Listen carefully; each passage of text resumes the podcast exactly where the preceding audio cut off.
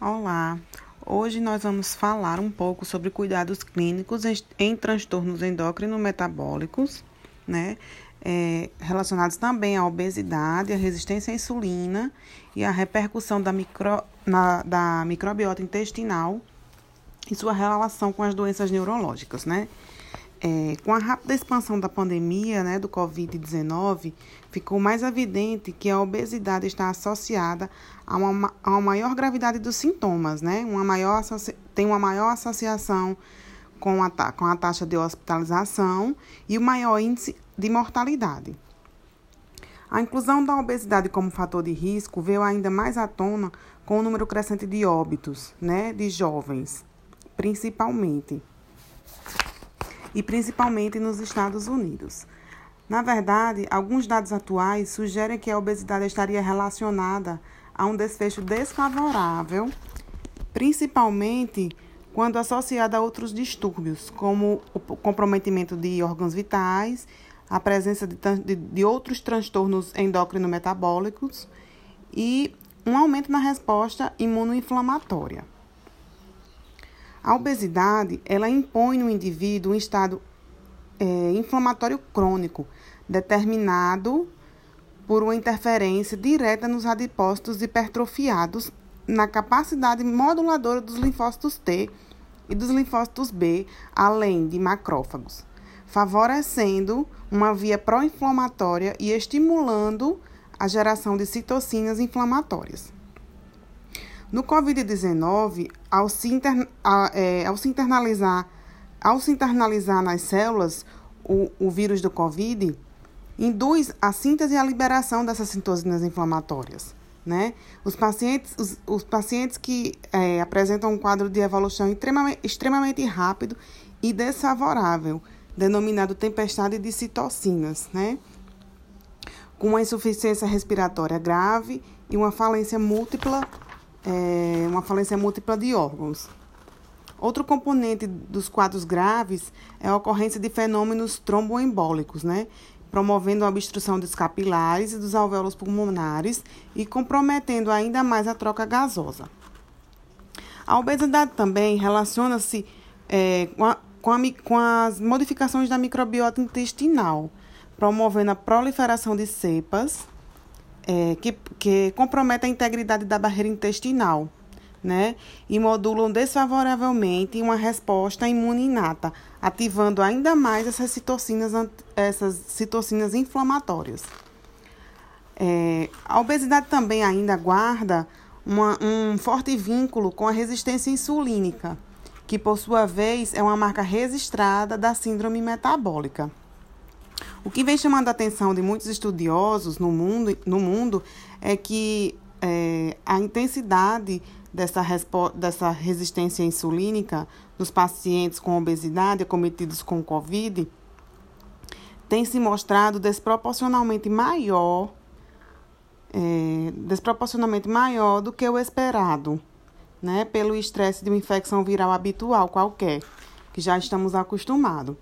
Os, os pacientes portadores de diabetes é, mellitus tipo 2 também são, import são um importante grupo de risco, né?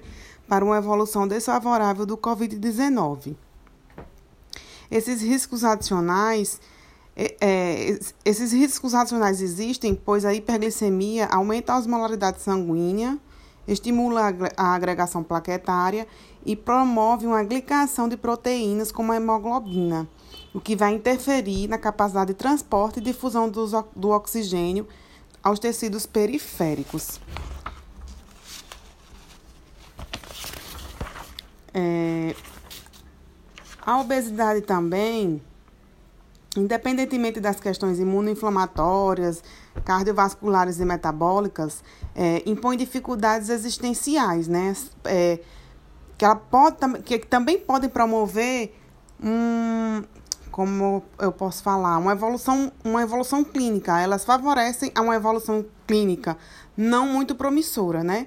Essas, essas, essas questões incluem limitação de marcas de marca para transporte, a necessidade de leitos hospitalares apropriados, a dificuldade na, na mobilização, na mudança de decúbito, na higiene na higiene pessoal do paciente, né, no acesso às vias é, circulatórias, na monitoração dos parâmetros, na realização de procedimentos e exames auxiliares e também na, na intubação orotraqueal, né, sendo, sendo, sendo descritos na literatura algumas lesões devido ao estado do paciente, devido à sua obesidade.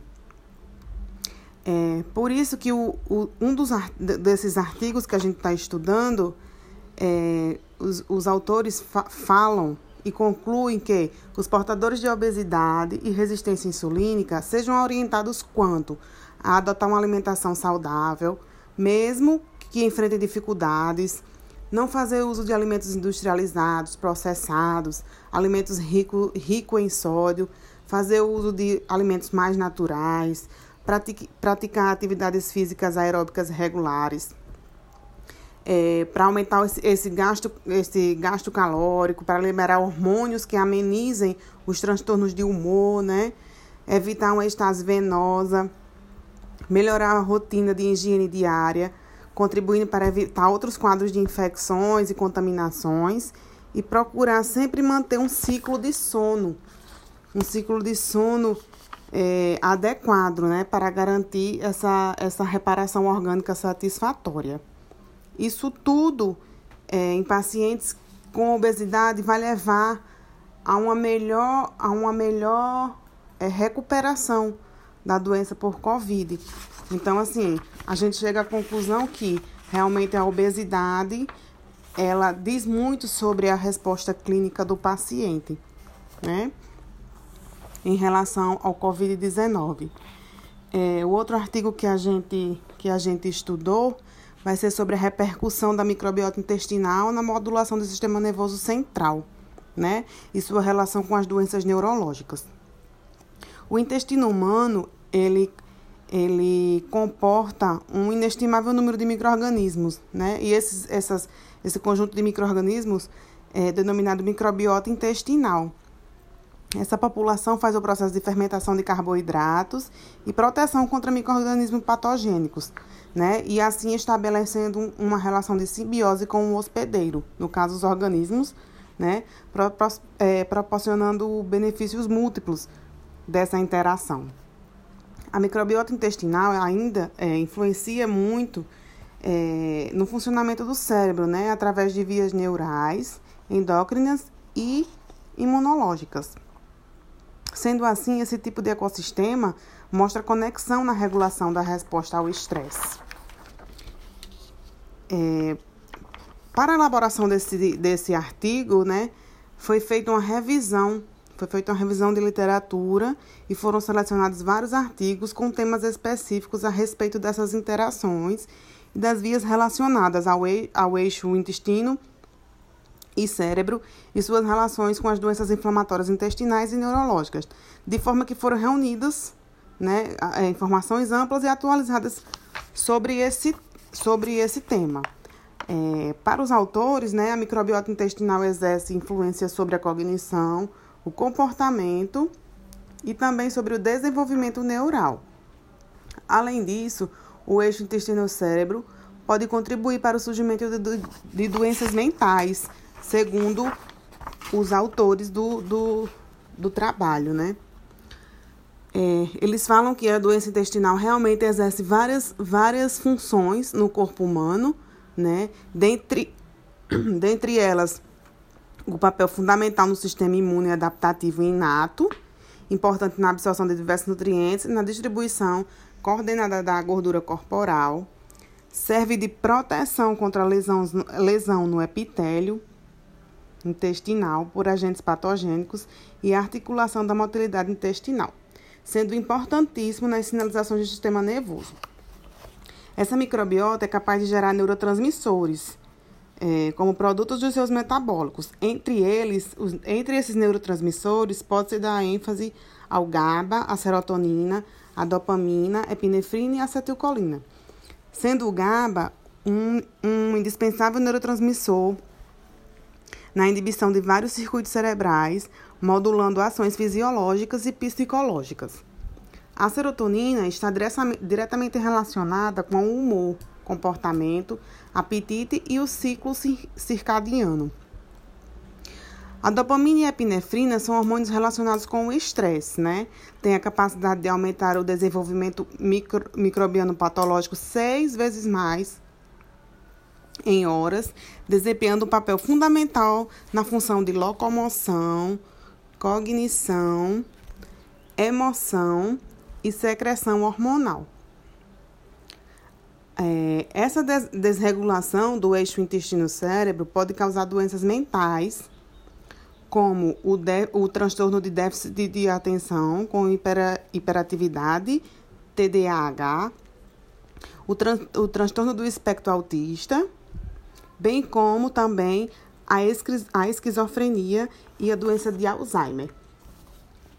É, por se tratar de um tema muito novo, os autores falam e da escassez também de estudos dificulta muito e limita os avanços em tal área. Né? A microbiologia eles falam que, que a microbiota intestinal é formada desde que nascemos e é modificada durante toda a vida em resposta aos fatores ambientais, genéticos e metabólicos. Indicadores clínicos insinuam que essa microbiota adota, é, adota funções no processo de manutenção cerebral, como a cognição e a ansiedade. Essa microbiota é fundamental na manutenção da homeostase do cérebro e em uma via bidirecional. E para finalizar e concluir é, o estudo desse, desse, desse artigo, eles falam que é muito importante e muito válido promover a integração das áreas de imunoendocrinologia, microbiologia e neurologia para promover avanços significativos e oportunidades de gerar novas formas de prevenção e tratamentos para patologia envolvendo esse eixo.